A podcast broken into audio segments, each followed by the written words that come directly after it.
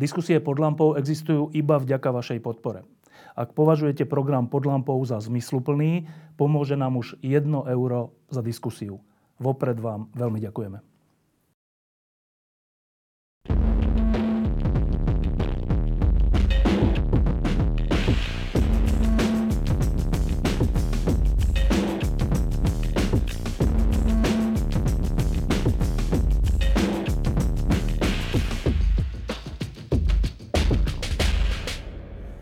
Keď sme tu pred piatimi, viac ako piatimi rokmi, eh, mali Zuzanu Čaputovú, ktorá hm, hovorila vtedy o právnom štáte ešte ako eh, zastupenia organizácie Via Juris, tak e, sme riešili, že čo s touto krajinou. A za nejaký čas sem znova prišla Zuzana Čaputová s tým, že kandiduje na prezidentku Slovenskej republiky. Ja som sa uvedel, že to až takto?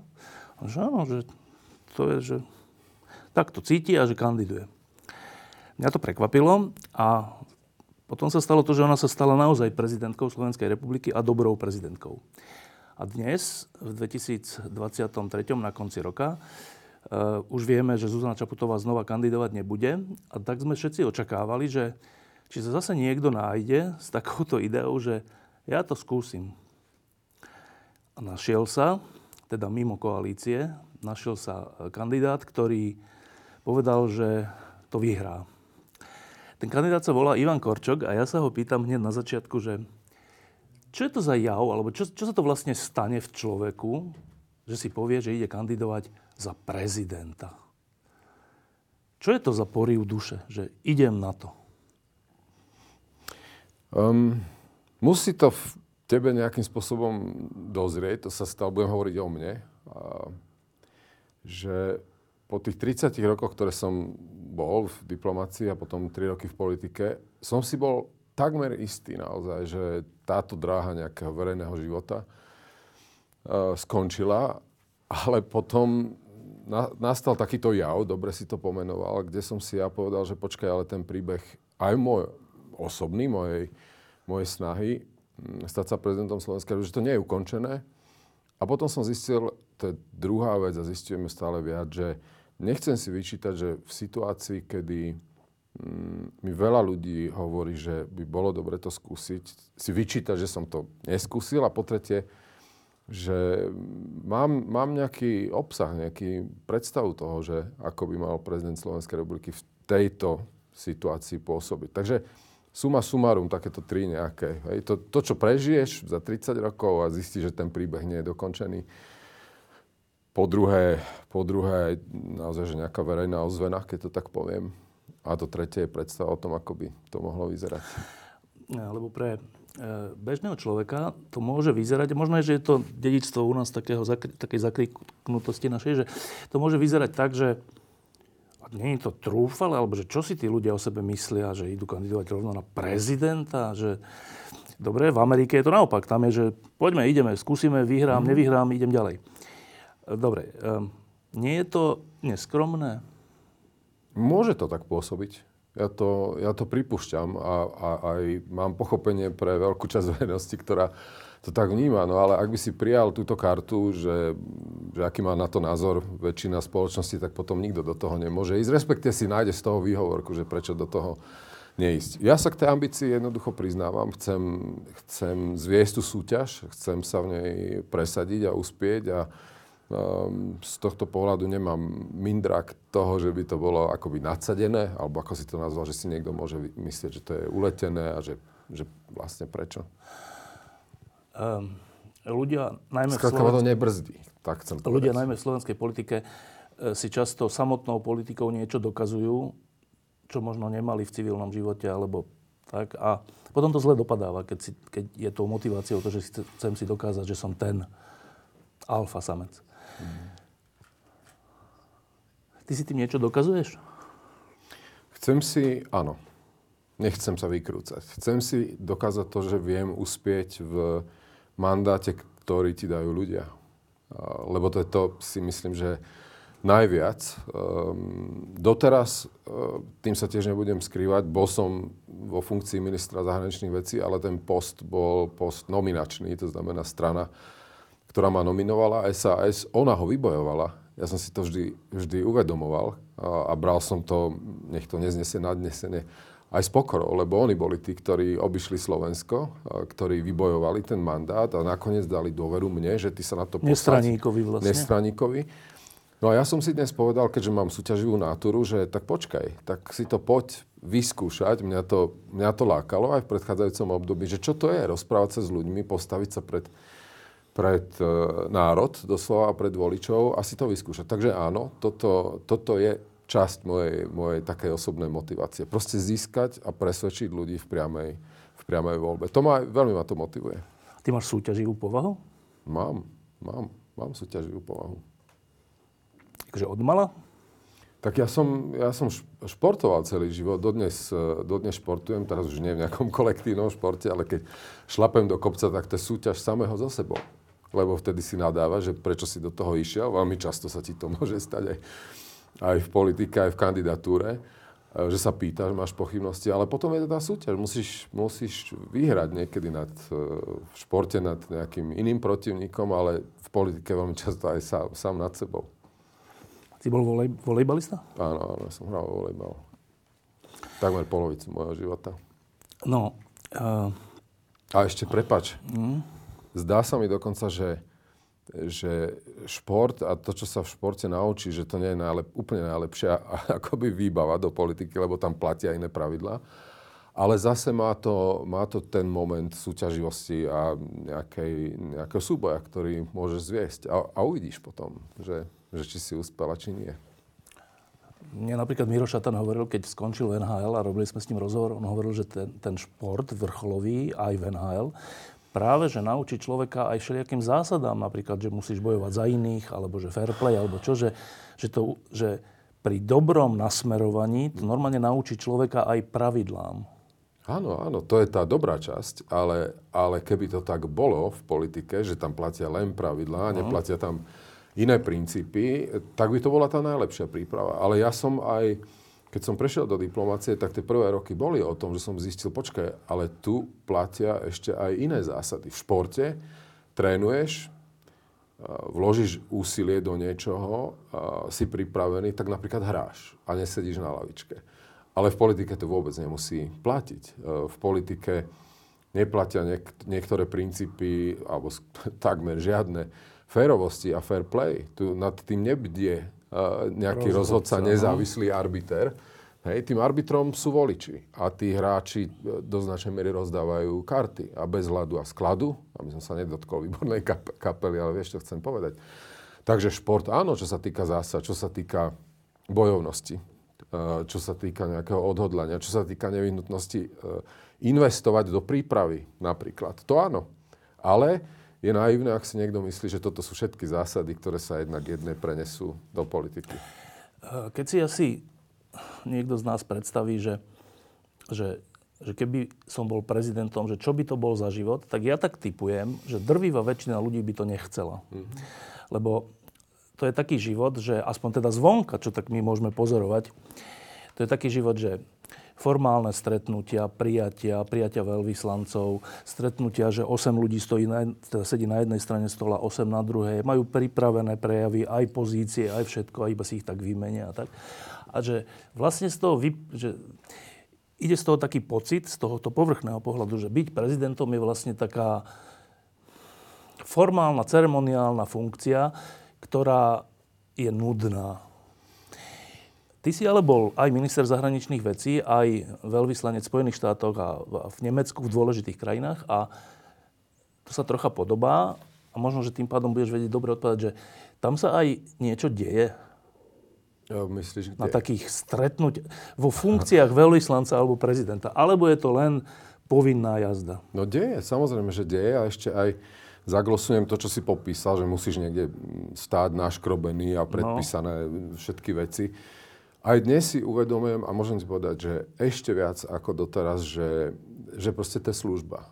Je to, je to služba, s ktorou sa musíš stotožniť. To znamená, že sa sám vedome oberieš o istý komfort, istý typ života, kde si môžeš sám rozhodnúť, čo robíš, ale nevnímam to dnes ako, ako príťaž. Dokonca aj s tou predstavou, že keby som uspel, tak ten život sa úplne zmení. Som, som proste pripravený na túto službu, na toto odriekanie a mm, ako s, s, týmto som, s týmto som vy, e, vyrovnaný. No a samozrejme, že sa deje. Tak keď som bol veľvyslanec, nespomenul si pri Európskej únii, však som mal na stole na stole veci, keď sme zachraňovali euro. A keď cez mňa naozaj išli veľmi, veľmi e, zásadné veci, kedy musíš ako veľvyslanec povedať predsedovi vlády alebo predsedničke vlády e, nejaké nepríjemnosti, ktoré, kto, o ktorých vieš z istotou, že, že ich nebudú radi počuť. A za tebou je konkrétna, konkrétna stopa za, v tomto prípade, keď som bol vyslanec pri EU, alebo v Nemecku, keď sme, keď sme dostali investíciu Volkswagenu, hej, na Slovensku, ktorá už bola predtým, však to môžem povedať, rozhodnutá, že pôjde do Čech. A tam sme tomu jednoducho pomohli. Alebo v, proste v Spojených štátoch. Tie, tie, veci sú, tie veci sú veľmi konkrétne, len diplomácia je navonok pomerne zdržanlivá vec. E, tým som poznačený určite, určite aj ja. A možno sa o tom menej hovorí, ale poviem to tak, že keď, keď zlyhajú diplomati, tak e, samozrejme aj politici, ale diplomati, tak sú vojny.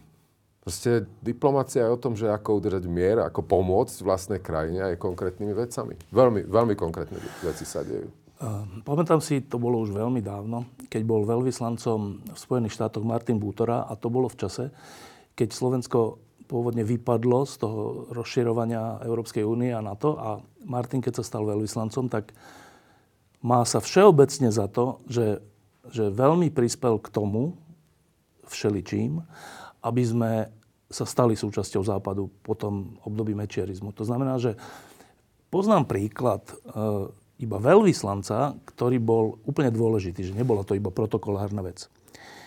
Čiže môže byť aj diplomat v kľúčových chvíľach úplne užitočný pre svoju krajinu a nenahraditeľný. Teraz ale ty kandiduješ na prezidenta. Tak je prezident z tvojho hľadiska, tá funkcia, ak by si ju zastával, e,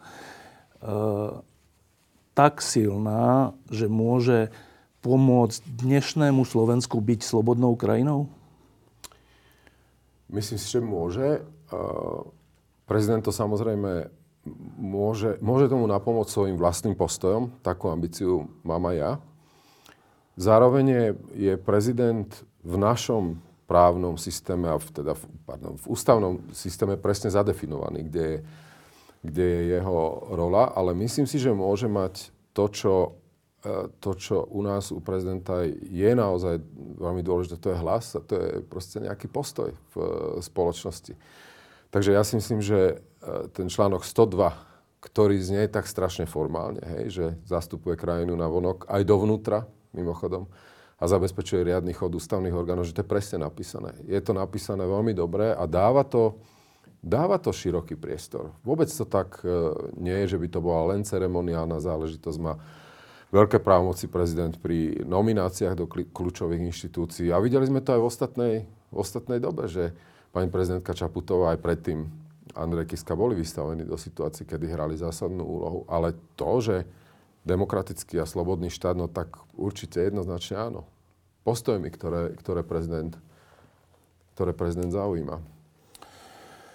Um, každý dobrý prezident má, pred, má za sebou, predtým, než sa stal dobrým prezidentom, nejaký príbeh. Uh, to nebýva tak, že človek vlastne nič poriadne neurobil a potom je dobrým prezidentom. To je veľmi zriedkavá vec tak skúsme úplne krátko popísať, že príbeh Ivana Korčoka. Lebo ľudia ťa vnímajú ako, že to je ten diplomat, ktorý vlastne 30 rokov bol diplomat. A diplomat to je taká diplomatická vec. To nás až tak nezaujíma. Tak čo je príbeh Ivana Korčoka? Mne sa o tom samému ťažko hovorí, lebo, lebo to je trošku... To má byť, to mám, teraz to nepýtam teba alebo seba, že to sa mám nejako odprezentovať, teraz urobiť si vlastnú reklamu. Ja som nikdy môj osobný príbeh nerozprával, lebo som na to nevidel vôbec žiadny dôvod, ale môj život to nie je len 30 rokov e, diplomácie, pod ktorých sa podpisujem a ja si naozaj myslím veľmi neskromne, že som neurobil málo e, ako diplomat, veď od 1.1.93 som slúžil našej krajine. Mm, v situáciách, kedy v zahraničnej politike, na rozdiel od iných politik na Slovensku, sme splnili úplne všetko. Kladiem pod otázku to v ostatných oblastiach politiky a verejného života, alebo poviem, že keby sme naplnili tak tie ciele, ako sa to podarilo v zahraničnej politike, tak Slovensko by bolo ešte by bolo lepšou krajinou uh, na život. A ja som, ja som tu, nerobím si z toho nejaké dramatické zásluhy, ale bol som pri tom. Bol som úplne pri všetkom, pri, pri zlyhaniach, aj pri naplnení veciach. To, to je profesionálny príbeh. Hej? A uh, na Slovensku je to už tak, že aj toto, kde Slovensko je, že je pevne ukotvené, že sme, uh, že sme takmer padli do priepasti a nakoniec nie, že to sa zdá také nudné. No podľa mňa to nudné vôbec nie je. Ale nechcem si robiť väčšie zásluhy. A potom je druhá časť, akoby, alebo prvá časť môjho príbehu za tie roky, ktorý aj dnes rozprávam, keď chodím e, po Slovensku, lebo ľudia ma nepoznajú, e, z akých pomerov som vyšiel, ako som sa vôbec dostal. V diplomácii majú predstavu o mne, že vlastne on nepozná iný život, len život e, v diplomatických salónoch, ale nie je to tak. Ja viem, ako je ako som sa dostal do toho, do toho bodu a ja v tom cítim aj dnes, to, čo som prešiel dokonca za tých prvých 30 rokov môjho života, aj toto mi dáva veľkú silu. Eh, to mi dáva možno dnes ešte väčšiu ako tá skúsenosť eh, z diplomácie. Som z jednoduchých pomerov. Zlomový bod môjho života bol 80. 89. rok. Nemal som na rúžiach ustlané a myslím si, Hovorí sa mi to ťažko samému sebe, ale vnímam môj životný príbeh aj v tom, že, že sloboda, ktorú máme, umožnila mne, a teda ten môj príbeh, sa dostať e, z toho prostredia, z toho života, z tých jednoduchých pomerov niekde najprv do diplomácie a dnes možno aj sem. Pýtam sa, že ne, nemôže to byť inšpiráciou? Nie všetci sa narodia do priaznivých pomerov, nie všetci majú dnes uh, rodiny školy, a majú západné školy a majú, majú vzdelaných rodičov. To bol môj príbeh, hej. takisto. A ja viem, že, že, že aj dnes v tomto ťažkom svete, zložitom, ekonomicky ťažkom pre mladú generáciu mimochodom, ale máme slobodu, stále máme demokraciu, stále máme slobodu ísť do sveta, vrátiť sa domov. A hovorím to aj mladým na týchto, na týchto mojich stretnutiach, že, investujte do seba, tak som to robil ja tých prvých 30 rokov, hej, kedy som dvakrát chodil e, do školy, kedy sme s manželkou začínali z ničoho. No tak pre, nie, pre niekoho to je možno málo a ja netvrdím, že to je veľa, čo reprezentujem, ale mne to dnes dáva samému dostatočnú energiu na to, aby som aby som e, teda zasúťažil aj o, o tento post. Trocha to sa podobalo na to, čo v Amerike si nazývajú, že americký sen, že človek z jednoduchých pomerov sa môže stať prezidentom, ak na tom pracuje, tak? Uh, áno. Áno, ja som samozrejme nikdy nepracoval s tým, že by, že by som raz mohol byť prezident, ale, ale človek, keď akoby usiluje o niečo, keď sa stavia športovo k niektorým veciam, keď je ten kopec strašne veľký, že ho musíš preskočiť a nejde to, uh, ale, ale môže, môže to nakoniec viesť aj proste k takýmto veľkým veciam. A takýchto ľudí, a takýchto ľudí s takýmto možno málo spektakulárnym príbehom je na Slovensku, na Slovensku podľa mňa strašne veľa. Takže ja nehovorím, že to je výnimočné, ale silu mi dnes dodáva skôr to, čo som prežil za prvých 30 rokov. A o čom teda teraz, teraz rozprávam, lebo sa ma ľudia na to pýtajú. Ty si z Banskej Bystrice? Áno. Aj Peter Pellegrini je z Banskej Bystrice. Ano. My tu máme teda súboj dvoch Bystričanov. E, byť z Banskej Bystrice, rovnako ako byť z Bratislavy, alebo z Košic, alebo od niekiaľ, e, to je niečo, čo vnímaš ako dôležité? Tak každý od niekiaľ pochádzame. Ty si povedal dnes, keď sa rozprávame, že sú dvaja z Banskej Bystrice, tak sme dvaja z Banskej Bystrice, ale uh, ten druhý kandidát je, je, je teda, sa správa ako kandidát, koná ako kandidát, ale nie je kandidát. Takže to je len uh-huh. akoby časopriestor, v ktorom, to, v ktorom to definujeme. Ale áno, ja sa k môjmu zase e, hlásim sa, vždy som sa hlásil k, môj, k môjmu mestu, vnútorne, môjim srdcom. Nerobil som z toho ani príbehy na Instagrame, ani, ani ne, ne, nepotreboval som si z toho robiť nejakým spôsobom uh, agendu. Hej? Lebo, som, lebo, lebo som v tom nevidel nejaký že osobný cieľ, alebo že za to dostaneš potom tú odmenu, že ťa spájajú uh, s tým mestom. Tam som sa narodil. tam som prežil, prežil do 17 rokov naozaj to, čo mi dalo aj veľkú, veľkú silu do, do budúcna. Proste tej, v tej socialistickej bubline, ktorú si ja veľmi dobre pamätám, v ktorej sa nám vôbec, ale vôbec dobre nežilo, ktorá ma doviedla tak ďaleko, že, sme, že som potom neskôr aj uvažoval, že odídeme proste z Československa. Tak proste ja tam korene mám, mám tam mamu, milujem to mesto, lebo je proste nádherné. A to je, to, to je, toto vlastne nie je až taká výbava, ale to, že odniekiaľ si a máš vzťah k tomu miestu, no tak to, to je nesporné. No, tak skúsme teraz k samotnému obsahu toho, čo ponúkaš. Tak um, v ústave je napísané, že prezident reprezentuje Slovensko navonok, okrem iného. Uh, tak ty budeš reprezentovať, ak sa staneš prezidentom Slovensko navonok v situácii, keď už dostávame, za raz sme dostávali tzv. demarše, to bolo, že čo to tam vyvádzate, keď budete v tom pokračovať, tak vás nepríjmeme do EU a do NATO a ani nás v prvom kole neprijali. Tak teraz už, je, už sú prvé vyjadrenia Európskej únie, že čo to tam robíte so zrušením špeciálnej prokuratúry a so skrátenými konaniami bez diskusie a to nerobte. Čiže budeš, ak budeš zvolený, tak budeš v tejto situácii zvolený. Takéto signály budú chodiť zvonka. A po druhé, naše signály sú, že nebudeme vojensky pomáhať Ukrajine, hoci je to náš sused, hoci je napadnutý, hoci tam ide aj o nás. Čiže ty budeš vlastne, ak by si bol prezidentom, ty budeš vlastne konfrontovaný s tým, že vnútorne sa tu deje niečo, s čím ty hlboko nesúhlasíš. A to je potom ale strašný konflikt. Tak uh, si pripravený na takýto konflikt s vládou? Som pripravený naďalej uh, aj v kampani presadzovať presne to, čo som, čo som presadzoval, to znamená, kde Slovensko patrí. Som pripravený konfrontovať v kampani uh, všetkých tých, ktorých by napadlo, alebo ktorí aj hovorili otvorene, že proste naše miesto nie je na západe a máme byť niekde inde a ktorí chcú štandardizovať vzťahy. Tak proste toto tu budem hovoriť e, v kampani. Dokonca bez ohľadu na to, že či, no, či by to malo byť e, e, eventuálne podporujúce moju kandidatúru alebo nie. No a, a ja, ja to chcem hovoriť preto, lebo ja chcem s týmto mandátom uspieť. Ja chcem hovoriť ľuďom na Slovensku, že súčasná teda zahraničná politika, keď to zoberieme tak, tejto vlády je absolútne populistická, je pokritecká, je opakom toho, čo si dávajú ako hesla predvolebné, to znamená, že, že ako to je suverénna a, a proslovenská. Teraz preto o tom hovorím, že ja chcem s týmto uspieť. A ja si dokonca myslím, že s tým uspejem. A keď s týmto uspejem, tak ja mám priamy mandát, ktorý mne nikto nezoberie, ani ako prípadne prezidentovi Slovenskej republiky, naďalej toto zastupovať vo svete. O to viac, že táto zahraničná politika je dnes tak pokritecká a populistická, že oni na papieri napísali všetko pekné, takže ja budem konať v súlade s tým, čo napísali.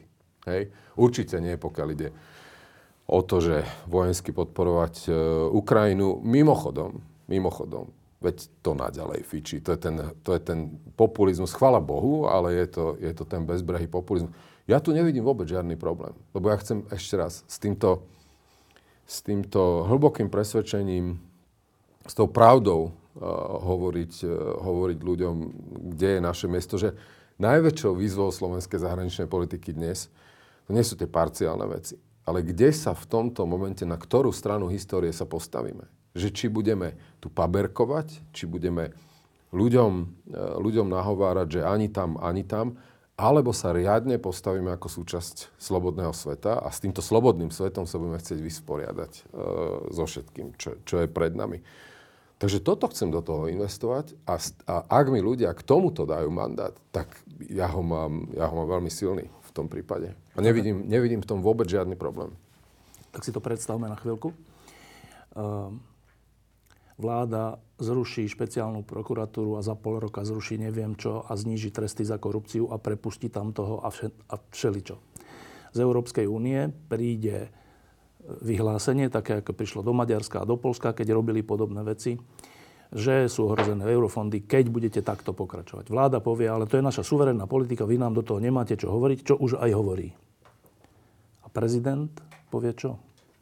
Tak ja by som chcel jednu vec ešte tu počiarknúť, že tá prvá otázka znela na zahraničnú politiku. Tak toto nie je zahraničná politika. Toto no je to je, vzťah z EÚ, no. No nie je to vzťah EÚ. No, nie je to v striktnom slova zmysle. Tu nejde o to, že to je vzťah z EÚ, lebo my sme súčasť EÚ.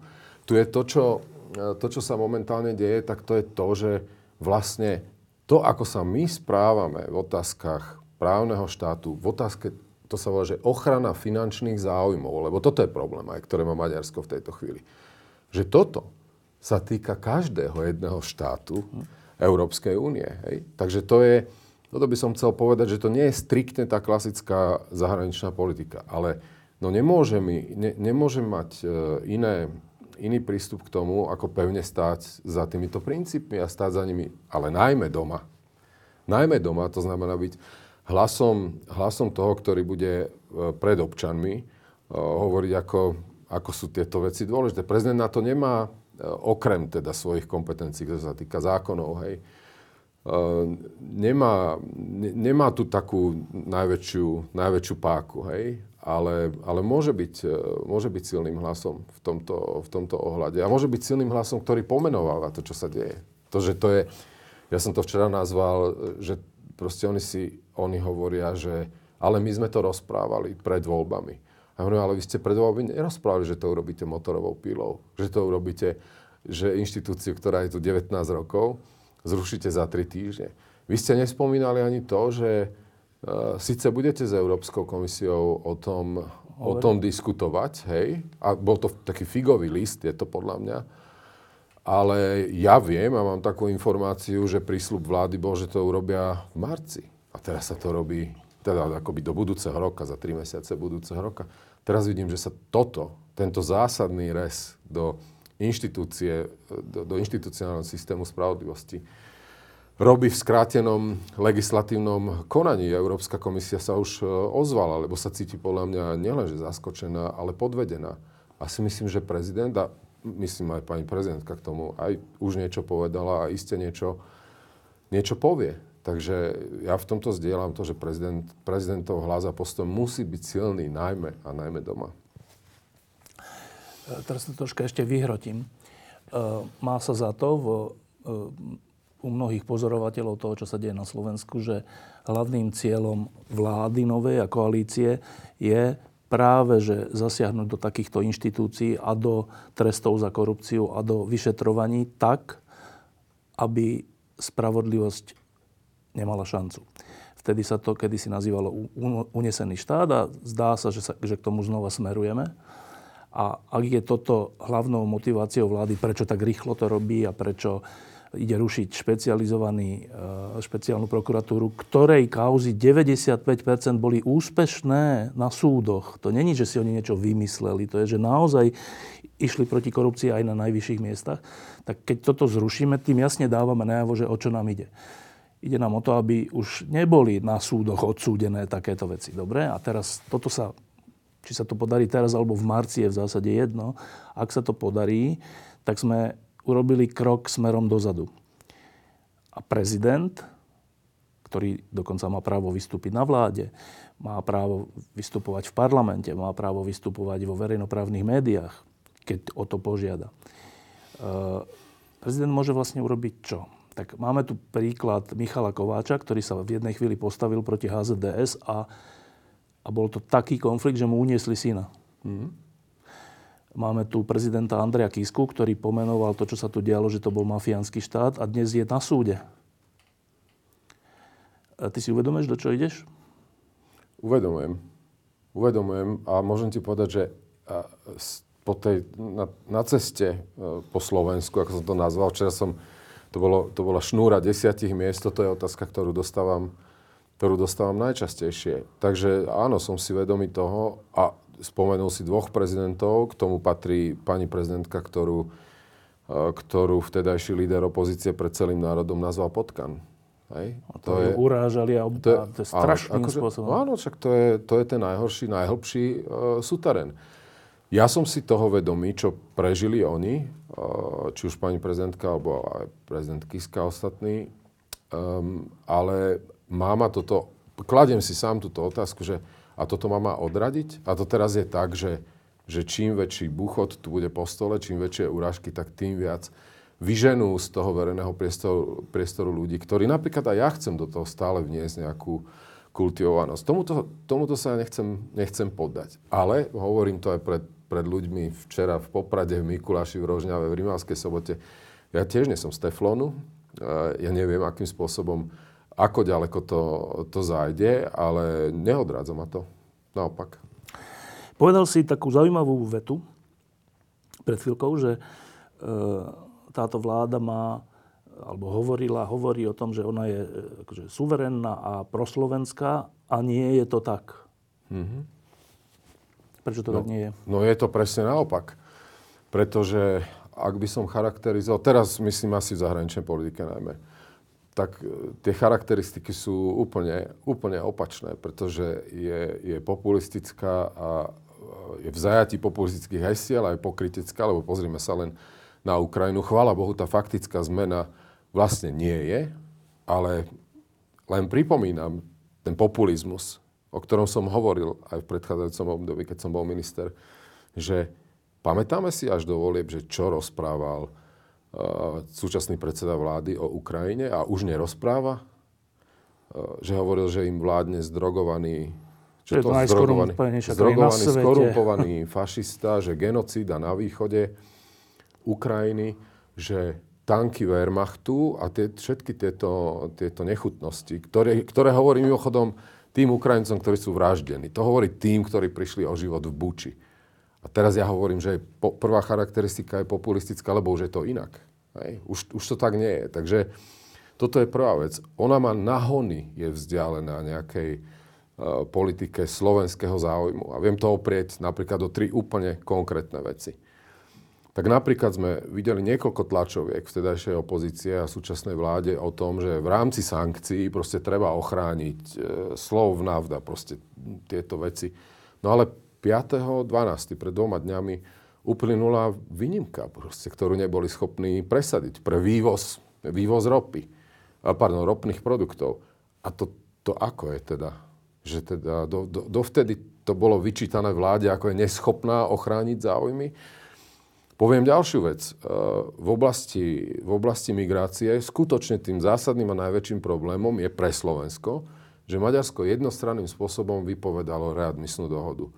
My sme za 44 dní od volieb alebo od existencie vlády, to už neviem teraz, hej, počuli alebo videli sme, že, že ako rokujú s Maďarskom o readmisnej dohode. Kde sú, kde sú kde sa prejavia tie výborné vzťahy s Maďarskom, ten súzvuk, hej.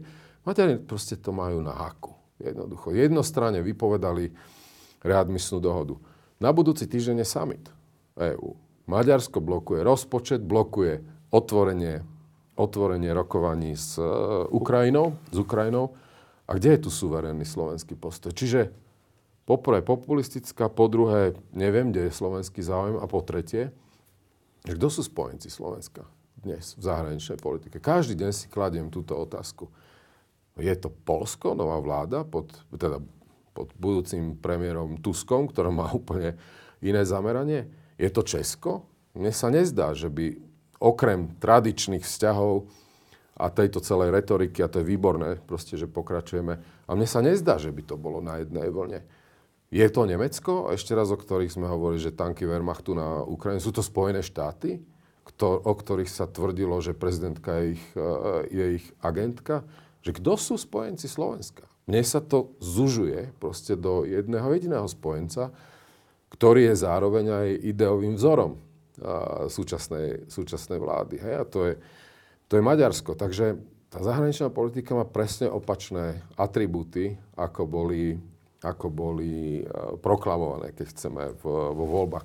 No a potom to celé je zabalené, čo ja nazývam, že sr, e, ako to hrdá a suverénna bezvýznamnosť. Ja, ja nepoznám názor slovenské, e, slovenského ministra zahraničných vecí na vôbec nič okrem migrácie. Ja, ja nepoznám názor na Blízky východ, na Južný Kaukaz, no, no proste veľmi vážne, na rozširovanie, okrem tých floskú. Takže bezvýznamná, populistická, a vôbec nie je o slovenských záujmoch. E, v tomto stupe si viackrát použil ten pojem, že záujem, záujem mm-hmm. krajiny, štátu. Mm-hmm.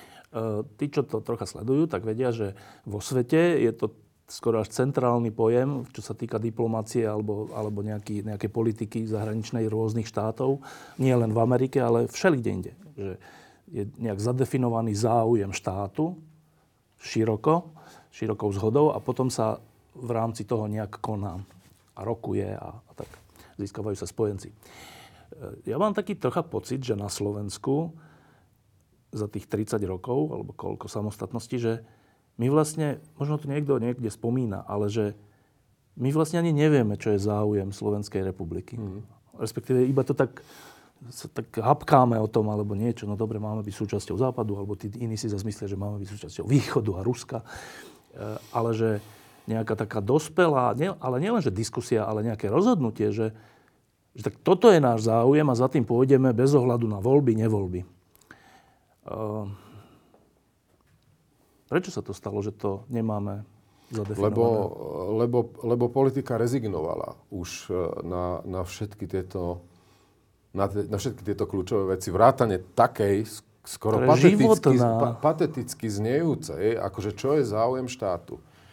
Mne sa teraz stala taká vec, že ja ako prezidentský kandidát, okrem teda nevyhnutnej snahy zaujať čo najväčšiu verejnosť, som si povedal, že ja investujem moju energiu, keď chcete môj, môj nejaký intelekt, do toho, že vystúpim s dvoma prejavmi. Jeden bude o zahraničná politika, ktorý som nazval slovenský záujem. A to druhé je, že, že čo prezident dovnútra, že aká agenda. A vieš, čo sa stalo? Že mňa, mne vlastne, nielenže oponenti, ale dokonca aj moji podporovatelia prijali tie dva prejavy, že to je fajn. Ale že to je... Ale že na to kašli. Že, to, že vôbec sa s tým nezaoberaj. Že ty sa zaoberaj tým, že ako lepšie na ľudí zapôsobíš, zaoberaj sa svojim imidžom, zaoberaj sa tým, že máš mať viacej emócií a musíš proste prejsť každú dedinu, ako keby som nevedel, hej. Ale to na čo ty tu hovoríš v dvoch prejavoch o tom, že, že čo je štátu. zahraničná politika? Keď, keď ja poviem takú vetu, že dnes je zlomová úloha slovenskej zahraničnej politiky, že na ktorú stranu histórie sa postavíme. Kto sú naši spojenci? Čo s našim susedstvom? Tak ľudia ti povedia, že a vieš čo, ale to hovoria moji priaznivci. Ale však to nikoho nezaujíma. A teraz vo vnútornej politike ja poviem, že treba dobudovať štát. Lebo dve krízy, napríklad pandemická a napríklad e, vojna na Ukrajine a všetko, čo sa dialo, ukázalo, že náš štát fungoval veľmi zle, že ľudia prestali veriť, že štát im môže byť oporou v kríze. Ja som použil také slovo, že často sme sa správali ako krúžok šikovných rúk. A ja si myslím, že téma dobudovania štátu je absolútne kľúčová. No a teraz sa dostávam vlastne k tomu, že si sa pýtal, že prečo to tak je. No lebo politika, a teraz poviem aj takú hroznú vec, že ja si myslím, že aj politické elity proste už úplne rezignovali na, na túto tému, že politika má mať snáď aj nejaký obsah. No a zakončím to tak pateticky, že v tomto sa ja nepoddám. To budem, ako nemôžem sa vzdať tej myšlienky, že do prezidentského úradu musíš aj ísť aj s nejakým obsahom do budovania štátu, čo so zahraničnou politikou, čo, čo vnútri. To že, to, že právny štát sa javí pre ľudí, že to je nejaká intelektuálna téma, ale ona je na najvyš chlebová téma. Ale ak my o nej tak nebudeme rozprávať, o právnom štáte, ako o, de facto o chlebovej téme, ako téme slobody, tak kto to má rozprávať? Potom sme prijali kartu populistov a tých, ktorí, ktorí proste vlastne vytesnili tie, tieto veci. A naozaj, že ja ako prezidentský kandidát toto nemô, ne, nemôžem ja takto absolvovať tento, tú, túto súťaž, bez toho, aby som hovoril aj o tomto. E, keď vzniklo Československo v 1918, tak e, to bol že nový štát, ktorý bolo treba nejak postaviť na nohy. A o tom existuje také aj viacvezkové dielo Ferdinanda Peroutku, ktorý sa tak volá, že budovanie Bud- štátu. A my už máme tých 30 rokov, čo bolo aj to Československo nažive, um, za sebou. Budovali sme štát? Budovali, určite áno. A určite sme urobili obrovský krok, e, krok vopred. Veď my sme naozaj mali zložitejšiu, zložitejšiu situáciu ako jedna časť Československa, naši, naši českí Priateľ, ja som to zažil len, len v diplomácii, hej, čiže my sme urobili obrovský skok dopredu. Akurát, akurát mám pocit, že po vstupe do Európskej únie a do NATO sme si mysleli, že to je vlastne Koniec. všetko vybavené. Že, že hotovo. Že, že tu zavládne kľud, vlastne Európska únia, to nám dajú najmä peniaze. Na to to nám bolo úplne jedno, lebo ľuďom otázka bezpečnosti a obrany v princípe v miery nehovorí vôbec nič. A tak sme si mysleli, že však my už to nejak proste došolicháme. Ja som v tom mojom prejave mimochodom o dobudovaní štátu povedal nielen, že v čase krízy, ale aj to, že dnes je, pokiaľ ide o vplyv regiónov a samozpráv na politiku, viac menej všetko zúžené na to, že či bude mať jeden volebný obvod, ale, alebo to proste nejako zreformujeme. A ja, ja, tá diskusia je legitímna, však ona je v poriadku. Hej. Ale nie je v poriadku, že to nerieši vôbec postavenie regiónov v zmysle a samozpráv v zmysle toho, aký majú vplyv na legislatívu. Však oni majú vplyv na legislatívu takú, ako má každé iné občianske združenie. A to nie je v poriadku. Takže ja si myslím, že tých, tých segmentov, kde štát treba, treba dobudovať, aby ten štát prestal naozaj veľké krízy, aby sa nám nestalo to, že pri ďalšej pandemickej kríze znovu budeme štát hľadať baterkou a znovu nás budú zachraňovať dobrovoľníci, mimovládne organizácie, ktoré sú tu vykreslované pred národom, že to sú proste nejaké vplyvové organizácie šorošovské a jedno s druhým, tak kto to má hovoriť o tomto, ak nie prezidentský kandidát? A teraz len dokončím, že, že tu sa zdá, že ten prezident je ceremoniálny. Ale práve preto, že otázka do budovania štátu, to nie je napísané v ústave. Však ústava bola prijatá proste 1. septembra hej, 92 e, a tým sa to zdalo celé vybavené. Tam prezident nemá úlohu hovoriť o dobudovaní štátu, ale to ešte neznamená, že tá téma má vysublimovať, že má ísť preč, lebo každý deň sa môže občan stretnúť s tým, ako štát nefunguje. Um, ešte teda pred takým osobným, osobnou časťou, lebo všeli, čo o tebe ľudia hovoria, neviem, či vieš, ale dozvieš sa. Uh, tak keď by si mal, predstavme si, že si teraz na mítingu a teraz máš povedať, že čo je záujem Slovenska v dnešnom svete, vo svete, kde tu vedľa je agresia, kde zomierajú 10 tisíce ľudí, v Izraeli je, je strašný útok Hamasu teroristický na, na jedinú demokraciu široko ďaleko. V Amerike hrozí, že vyhrá Trump a odvráti sa od Európy. V tomto svete, kde Anglicko, Británia odišla z Európskej únie, Vieš povedať tak, aby sme všetci rozumeli, že čo ty chápeš pod záujmom Slovenska? Sloboda. Sloboda. Sloboda garantovaná štátom a občanovi. Sloboda založená na tom, že zákon je nad nami všetkými.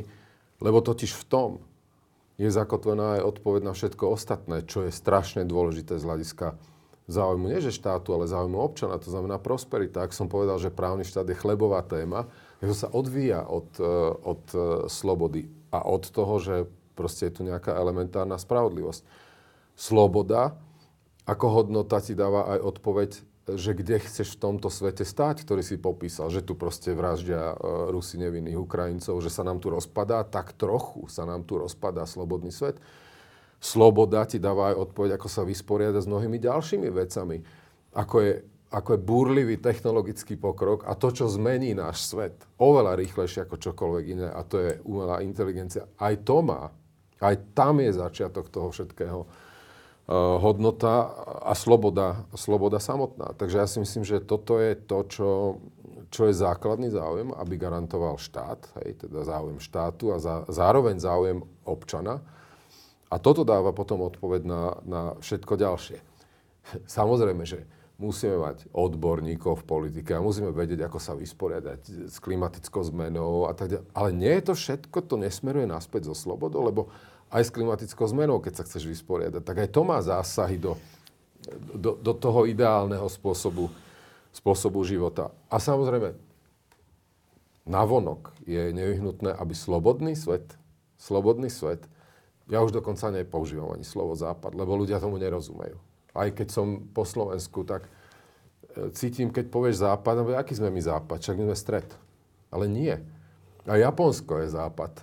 Hej. Austrália. To je, áno, to, to je proste slobodná spoločnosť. Že zase od slobody sa odvíja aj to, že slovenský štátny záujem je, aby pretrvala komunita, slobodný, aby pretrval slobodný svet, lebo nám tu rastú po svete ko- konkurenti, ktorí majú aj zdroje, aj odhodlanie, ale nie sú za- založení na, na princípoch slobody. Takže mm, slovenský štátny záujem je zachovať, zachovať čo najvyššiu garantovanú mieru slobody, od toho sa odvíja aj všetko. všetko Teraz som si na chvíľku predstavil, že bude nejaká však aj ich bude veľa, nejaká televízna diskusia, kde budeš so svojím oponentom hovoriť, že teda čo ponúkaš ľuďom. Mm-hmm. A teraz si to tak na chvíľku predstavujem, že ten oponent bude hovoriť, že tak ja vám ponúkam, že budú nízke ceny potravín, ja to budem na to dbať a budú nízke ceny plynu a dostanete 14. dôchodok, možno aj 15. A, a ešte dostanete aj rodičovský a ešte aj mladí dostanú a ešte aj hypotéky vám zaplatíme a keby náhodou ste mali nejaký problém, tak aj ten vyriešime. A vedľa toho bude Ivan Korčok, ktorý bude hovoriť, že ja si myslím, že je dôležité, aby ste boli zodpovední a aby ste boli slobodní. Tak rozmýšľam, že aké skóre bude u jedného a u druhého, u bežného človeka. No, to uvidíme. To uvidíme, ale tak ako, sa, tak ako sa nechcem vzdať toho, že musíš mať za sebou nejaký obsah, uh, tak nechcem sa zdať ani toho, že aby takéto banálnosti, ako je apelovať na zodpovednosť v politike, ako je apelovať na to, že, že ústava je Biblia, že proste právny štát, no, tak ľudia sa rozhodnú, že či je, či je toto dosť. Ja mám, ja mám eh, hlboké presvedčenie, že to bude úspešné. A chcem k tomu ešte aj povedať to, že samozrejme v tej súťaži nebude len toto téma, ale bude úplne kardinálnou otázkou dneska v prezidentských voľbách je, že či tu v prezidentskom úrade bude človek, ktorý zabezpečí nejakú politickú rovnováhu dovnútra. Že či, že či teraz, v budúci rok, eh, sa rozhodne o tom, že, že tu budú všetky tri inštitúcie štátu v jedných rukách. A ja si myslím, že Slovensko cíti, ja to cítim na mojich stretnutiach po, po celej našej krajine, že ľudia chcú to, čo nazývame nejakú rovnováhu. Aj pri tých akoby že, že ceremoniálnych funkciách prezidenta, to vôbec nie sú len ceremoniálne. Ale toto je kardinálna úloha. A, a zase pri zdôrazňovaní tých veľkých princípov, ja nebudem ľudí balamutiť tým, povedal som to v Rímavskej sobote, ja vám nepostavím cestu.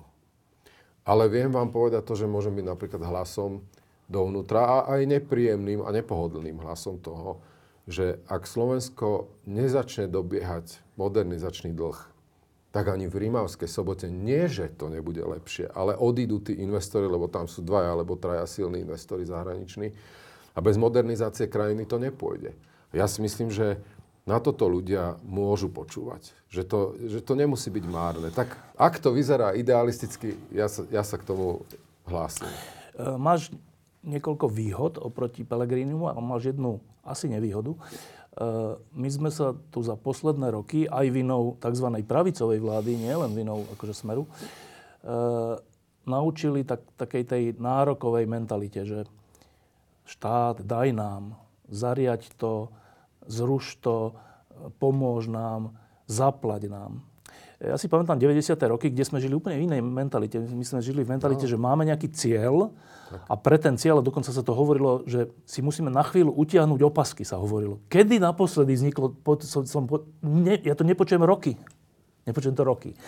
Teraz máme úplne opačný cieľ, že uvoľníme si opasky, všetkým, tak, tak. všetkým štát zaplatí. No, a to je, keďže sme si na to zvykli, veľa, veľa ľudí si na to zvyklo, tak podľa mňa je to tvoja nevýhoda, ak budeš hovoriť niečo iné. Nie je to nevýhoda. No? Nie je to nevýhoda, je to presne naopak. Ja si myslím, že tak ako vstupujem s idealistickými predstavy, že štátny záujem je sloboda. Hej? A na to, od toho môžeme odvíjať e, niečo. Tak ja si, som si absolútne istý, že aj hovoriť ľuďom pravdu o tom, kde sa nachádzame, e, sa oplatí. Lebo napríklad včera v, v Poprade sa prihlásil jeden pán, dôchodca, a povedal, že a nás si nekúpia. My nie sme všetci takí dôchodcovia, ktorí sa dajú, uh, ktorí to všetko potrebujú. Veď to je samozrejme, hej. Ale ja chcem povedať aj pred eh, slovenskou verejnosťou, že to považujem za hrozné politické vydieranie. Hej? Že sa robí, z dôchodcov sa robí vlastne len voličský materiál. voličský objekt, voličský materiál, pretože najzraniteľnejšou skupinou nie sú dôchodcovia. A ja ti môžem povedať, že ma naplňa energie o to, že mnohí dôchodcovia si to sami uvedomujú. Hej, keď nepoviem o iných, tak moja mama, zdravotná sestra, hej, ktorá žije, vieme z akého dôchodku a má teda prilepšené otcov, ako po otcovi e, vdovský dôchodok. Ale ona je jeden z tých tisícov dôchodcov, ktorá mi povie, ja som tak strašne vďačná za to, že nám dali peniaze. Ale čo, tí, čo tie mamy, ktoré majú, proste sú samoživiteľky? Čo tí dvaja učitelia, ktorí majú 35 rokov a nemajú kde bývať? Ja si myslím, ja si myslím, že by sme si mali hovoriť v tomto pravdu. Že by sme si mali hovoriť pravdu, že, že ak neurobíme niektoré nepopulárne opatrenia, uh, tak e, proste nám budú utekať, a teda nám ušli nielen Česi, nielen Poliaci. Včera tam bol pán zo Zamaguria, hej, v Poprade, ktorý povedal, pane Bože, keby ste videli, čo je v Polsku, na druhej strane hranice. Toto si už nemôžeme hovoriť. To, to, to, tu už ja mám rezignovať na to, že aby sme si aj tieto veci otvorene povedali pred ľuďmi, lebo ľudia nie sú úplne, ako to poviem, že imunní voči tomu, že, že im záleží na krajine. To vôbec tak nie je, ako to tak vyzerá. To, ich postoj nie je len o tom, že čo mi pošle štát. Je to tak, lebo slovenská politika za 15 rokov minimálne e, nič iné ne, ne, nepropagovala, ale teraz je ten zlomový moment. A ja ho chcem reprezentovať aj tým ideálom slobody, ale aj tým, že si budeme hovoriť pravdu, že kde sa Slovensko, Slovensko nachádza. A teraz dve také osobné veci. E, predvčerom som sedel s nejakými kamarátmi a oni mi hovorili, to sú tvoji potenciálni voliči, ale v skutočnosti aj tvoji reálni voliči, ktorí hovorili, že počúvaj, keď s ním budeš hovoriť, tak povedz mu, že keď má tie okuliare s tým tmavým širším rámom, že to, na Sloven- že to je síce moderné a pekné, ale na Slovensku musí mať také seriózne okuliare. Až takto ďaleko sa ide. Um, Ty vnímaš takéto diskusie? Čo máš robiť, ako máš byť oblečený, ako máš byť ostrihaný? A, uh, no, vním, no vnímam. Áno, áno, áno. Je to, je to nová situácia, s ktorou sa vysporiadavam, že ľudia, ľudia riešia aj, aj tieto javové stránky, no, alebo no. tieto, že imidžové stránky. Ktoré veľmi dôležité. Ale, považujú to ale, za veľmi dôležité. Áno, ale a možno, že týchto dvoch či troch, ktorí ti to hovorili, že ich ešte viac odradím, hej. Ale ja nechcem nechcem byť, e, ja nechcem byť karikatúrou ani samého seba a už vôbec nie karikatúrou niečoho iného, lebo teda nepo, to, to o tých okuliároch už som počul, hej. Ale inak majú úspech, musím povedať. Títo sú v menšine, hej, čo hovoria.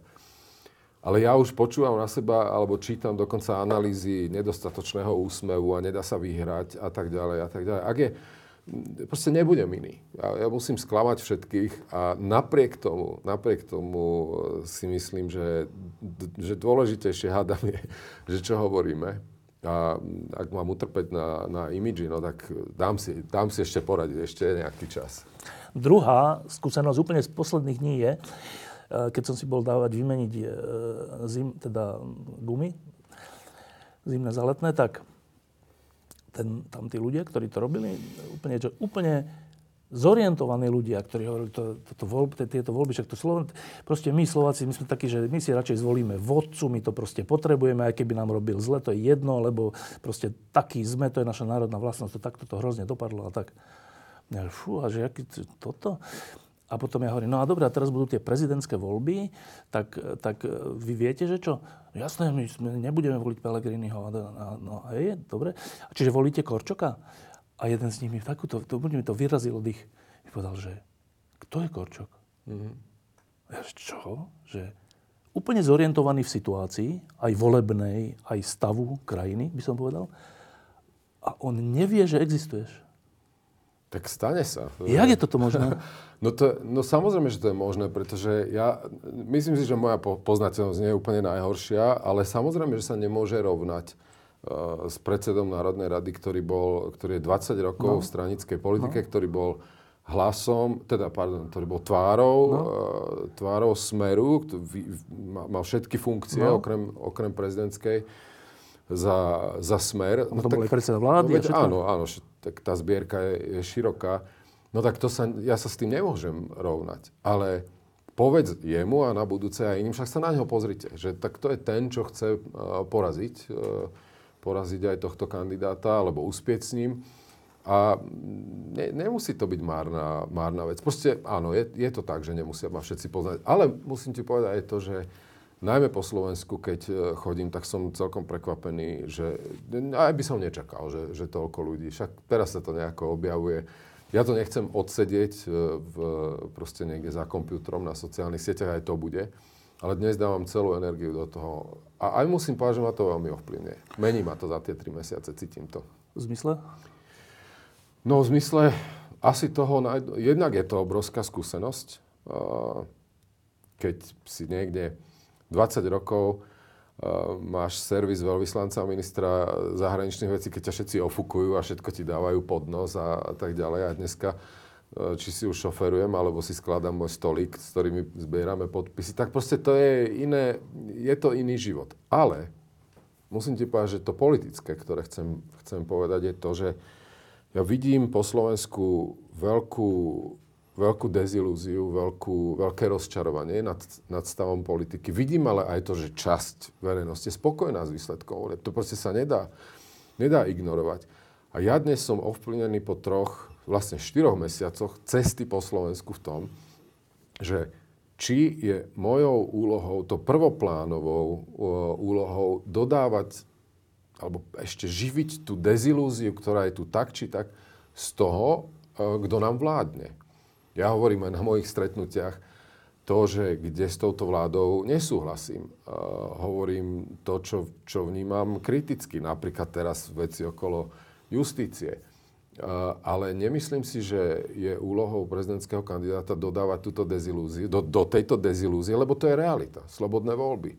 Ale si myslím, že nech to zase znie idealisticky, že, že tu treba zachovať nejakú nádej. Tým ľuďom treba dvihnúť hlavy hore. A oni, oni, na, to, oni na to reagujú. Takže tá najväčšia zmena, ktorú ja cítim aj, aj na sebe, je to, že poznať, e, poznať ľudí a to, ako sú dneska nastavení. A tá dezilúzia tam je, ale ja do nej nechcem viacej dodávať, zachovávajúc si celkom zretelné postoje voči tomu, s čím nesúhlasím. E, ten, ten e, príklad toho automechanika bol zaujímavý pre mňa v tom, že e, lebo politici niekedy môžu žiť, alebo nielen politici, hoci kto môže niekedy žiť v takej bubline, že však mňa vlastne všetci poznajú a teda to, čo ja musím urobiť, je nie, aby ma poznali, ale niečo iné. Ale možno, že keď dostanú takúto spätnú väzbu, že počkaj, ty musíš troška zmeniť svoju taktiku, lebo ty musíš aj na tom pracovať, aby ťa napríklad poznali všetci. Mm-hmm. Vy si to v štábe uvedomujete? No my si to uvedomujeme a práve preto, práve preto som po Slovensku, som, som vo verejnom priestore. Dobre, nie som možno v, centra, jak sa to povie, v celoštátnych médiách až toľko, lebo veď nie je dôvod. Ja nemám, ja nemám príležitosť e, oznamovať 13. dôchodok alebo oznamovať, že zastropúváva predseda Národnej rady e, ceny energii. Hej? Eh, takže ja túto možnosť nemám, ale robíme, robím teda maximum preto, aby, som, aby, ľudia, aby ma ľudia poznali. Veď ja, samozrejme, že v Poprade včera na diskusii, kde bolo ja neviem, 120 alebo 130 ľudí, alebo v Rožňave, kde bolo 80 alebo 90. Ja viem, že neobsiahnem všetkých, No ale čo iné môžem robiť, ako neinvestovať energiu aj, aj do tohto, do, do týchto vecí. Len taký príklad zo včera alebo z dneska. Uh, predseda parlamentu, Peter Pellegrini, sa stretol s vedením slovenského hokeja, s Mírom Šatanom a, a s tajomníkom, s Mírom Lažom, s tým, že predpokladám, že hovorili o tom, že teda bude nové ministerstvo športu a čo s rozpočtom a s typosom a či pôjde na šport tie peniaze, tak keďže je to z titulu funkcie a z titulu toho, že je súčasť koalície, no tak je úplne pochopiteľné, že oni tam išli, lebo však ide o hokej. Lenže to je strašná výhoda, to je strašná výhoda, lebo ľudia majú radi hokej. E, ty si vieš predstaviť, že aj ty sa stretneš s hokejistami? Ja si to viem predstaviť. Jednak hokej naozaj milujem a bez toho, aby som si z toho robil zase nejakú veľkú šo... Ale ja som nevedel, že, to, že toto je agenda predsedu parlamentu, lebo, lebo moment, Eh, však ja nikdy som nepovedal, že nemôže kandidovať predseda Národnej rady. Pane Bože, však to je logické. Hej? Však každý je, má právo hej? z ústavy garantované. O toto vôbec nejde. Tu je len to, na čo ja poukazujem, že za tým menom predsedu Národnej rady by mal napísať kandidát na prezidenta. Hej? A teda s hokejistami, tak samozrejme, že sa veľmi rád stretnem. Ale som trošku zdržanlivý. Ja som sa včera stretol, eh, stretol som sa s Jánom Lácom, s brankárom, hej, v Mikuláši, lebo sme tam spali na hokejovom štadióne. Ja myslím, že ten malý hotel mu patrí. A určite, určite o toto budem mať e, záujem, ale musím sa teda ešte priučiť takému tomu veľkému, e, veľkému objímaniu každého, cez ktorého môžeš vstúpiť do, do emócie aj človeka. No a teraz sme pri, tých, pri tej emócii. A mnohí ľudia, ktorí pozorujú nielen na Slovensku to, čo sa deje, tak hovoria takú vec, že strašne dôležité, niekedy aj najdôležitejšie je, že čo ten politik, kandidát e, zo seba vyžaruje, že akú emóciu ľudia majú, keď ho vidia. E, je taká, taká múdrosť uh, už otrepaná, že keď napríklad je niekto v telke, tak ja neviem, či 80% záleží na tom, ako vyzerá, iba 20% počúvaš to, čo hovorí. To je úplne že zvláštne. Úplne, že... Ale asi je to tak. tak um, príklady. Uh, Andrej Kiska, keď kandidoval, a potom aj keď bol prezident, tak pri všetkej kritike a nekritike, tak on nejakým spôsobom vyžaroval to, že on má rád stretnutia s ľuďmi. Že on bol na kúpalisku a nemal tam okolo seba nejakú ochránku alebo proste že, že nejak bokom, ale on úplne, že rád sa s nimi stretával, čo je pre mňa aj nepochopiteľné, lebo stále sa stretávať s ľuďmi je aj únavné. Yeah. Ale ten pocit z toho bol. Úplne rovnaké platí pre Zuzanu Čaputovú, že keď vidíš, ako sa s tými všelijakými, na tých formálnych stretnutiach, alebo formálnych, no, s nejakým folklórnym súborom, s deťmi, s tam, s tými zonými, každý deň, že ako sa na nich usmieva, tak to není umelé. Že vy cítiť z toho, keby som to úplne povedal tak, že, že cítiť z toho, že tí ľudia, títo dvaja prezidenti majú radi ľudí. A tým pádom vlastne vzniká taká emocia, že oni majú radi Slovensko, dám im hlas. Mm-hmm. Skoro až bez, bez ohľadu na to, čo hovoria. Skoro. No a teraz Ivan Korčok. Uh, Ivan Korčok, uh, diplomát, racionálny človek. Uh, rozpráva o slobode. Rozpráva o slobode. O dobudovaní štátu. O záujme o takýchto, štátu. O takýchto banalitách. Čo je, všetko je to super, ale že trúfaš si, alebo neviem, je ti vlastné prejaviť aj emóciu? Ja ju neprejavujem? Neviem. No tak to už je dobrá odpoveď, že neviem, hej, lebo, lebo ja viem. Ja viem, aká je reakcia, reakcia ľudí. Stále sa k tomu vraciam, lebo, lebo tak, ako som ti povedal, že som motivovaný získať tento priamy mandát od ľudí, hej.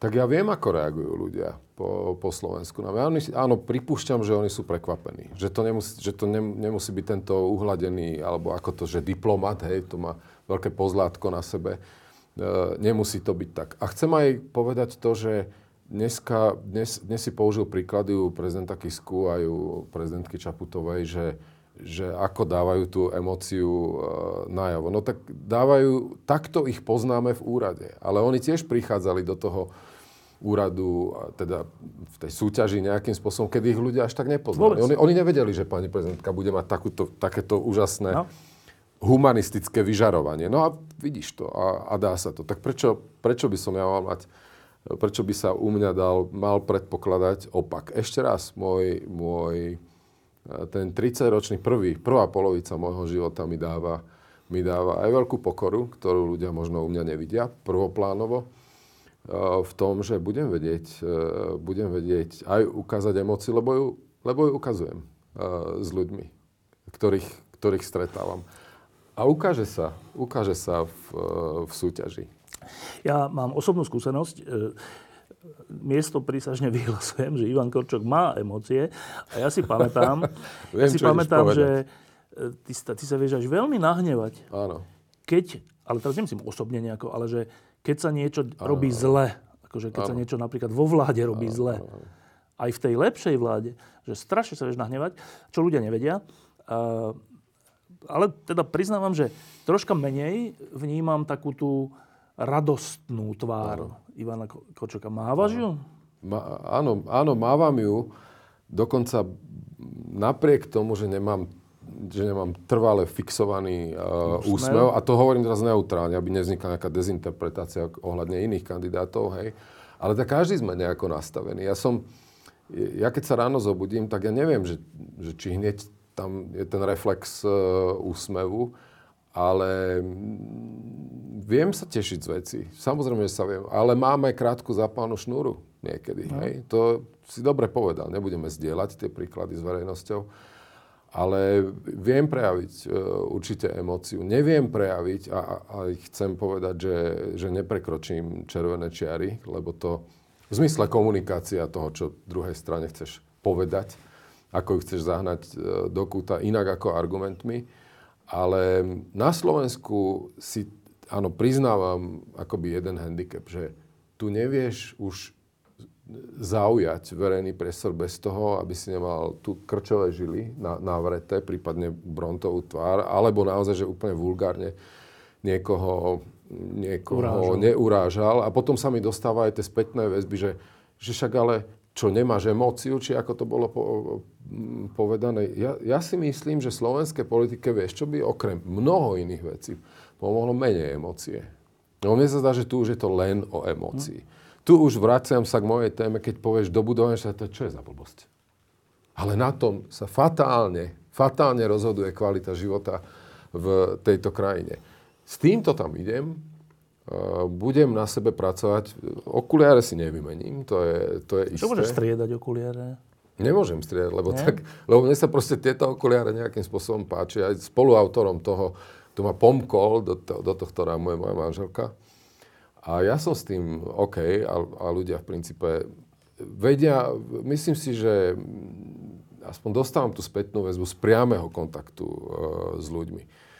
Um, tak to budem aj v, aj v, uh, v tej súťaži alebo v kampani. Ja som teraz robil pôsobiť. rozhovor do týždňa s Andrejom Kískom o jeho novom projekte a hmm. som sa opýtal teda, že čo by poradil tebe akože v kampani. A on povedal úplne jednoduchú vec, to nadvezujem na to, o čom sa teraz rozprávame, že ja by som mu vlastne poradil, on je perfektný, čo sa týka vedomosti a kompetencií zahraničnej politiky a všeličomu, ale ja by som mu poradil, čo sa týka volieb, že aby, a teraz počúvaj, že aby objal Slovensko. Mm-hmm.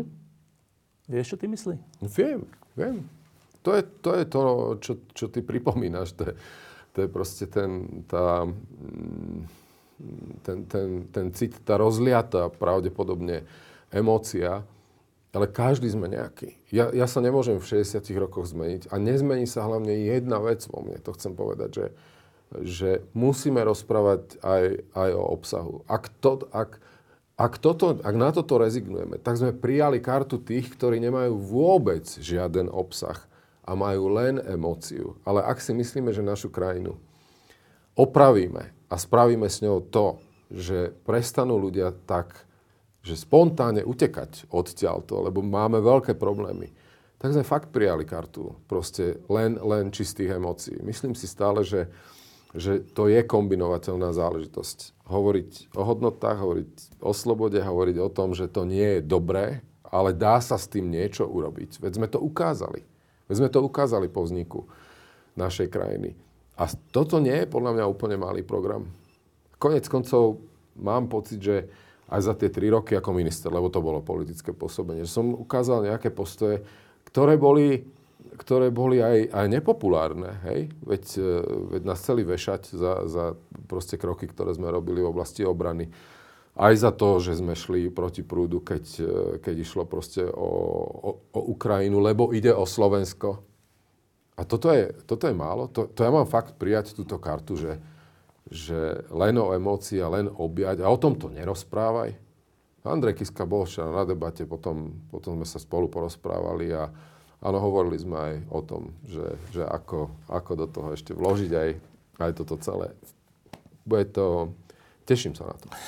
Máš pred sebou koľko? 3,5 mesiaca do prvého kola prezidentských volieb. Uh, Neviem, máš, máš ty v živote nejaké mesiace, máš nejaké také, že to boli ťažké mesiace? Máš nejakú takú periódu, o ktorej si spomínaš, že to bolo ťažké? Uh, akože za celý život? No. No určite to bolo pred, uh, v, tom, v tom socialistickom období. To, bolo také, to, to bola tak depresívna dezilúzia pre mňa okolo roku 87-8, keď sme uvažovali s manželkou, že, že proste odídeme odtiaľ. To úplne, že že nič. Biela, biela tma pred Dobre, nami. tak to bolo, to bolo jeden druh takého, že, také, Potom, že ťažkosti. Ale že a teraz, ja neviem, dá sa, to sa asi ani nedá, že tešiť sa na trojmesačnú volebnú kampaň, alebo dá?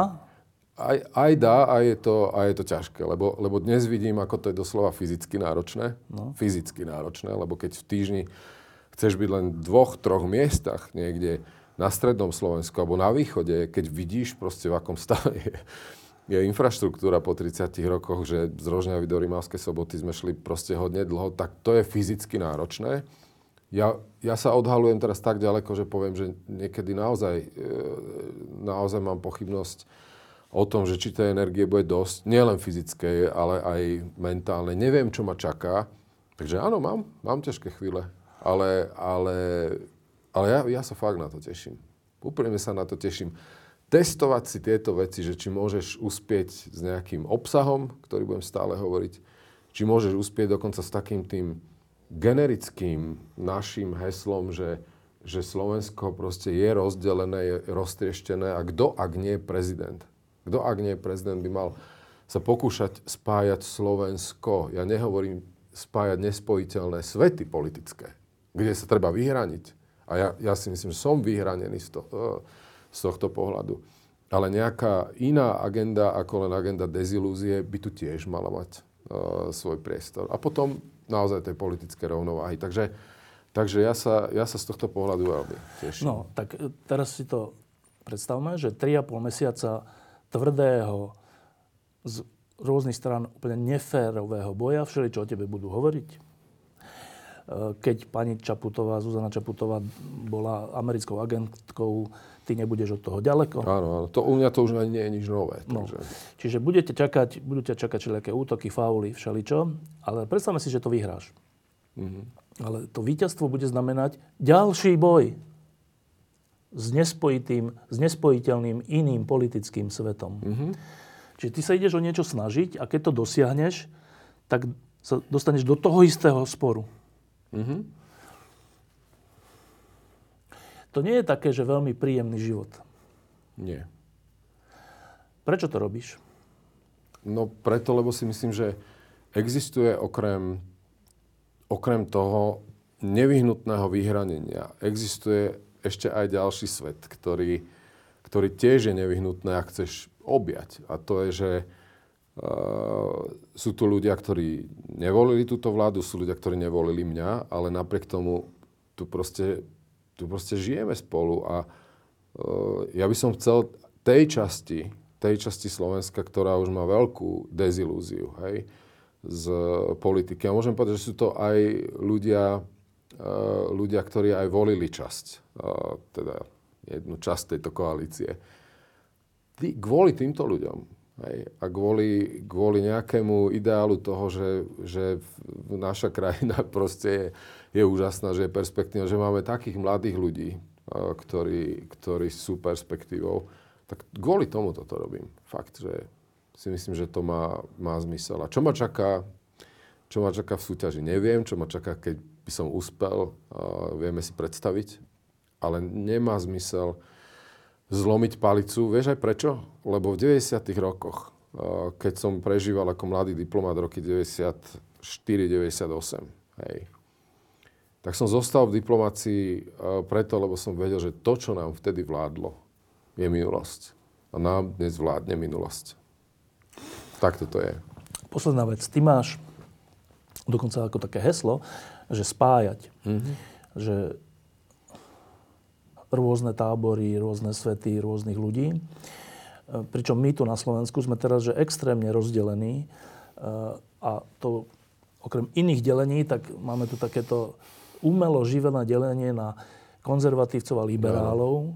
Tým pádom vlastne ako keby veriaci ľudia sa štítia liberálov a liberáli sa štítia Štíte. veriacich ľudí. A tým pádom to dáva úplne zbranie tej, tej úplne nesystémovej časti, lebo tí to potom využívajú. Teraz predpokladám, že keď ty budeš kandidovať na prezidenta, tak časť ľudí ťa bude vnímať, že no však keďže ten bol minister zahraničnej veci za SAS, Áno. nominovaný, nebol člen, ale nominovaný, tak asi je to ten liberál. Áno.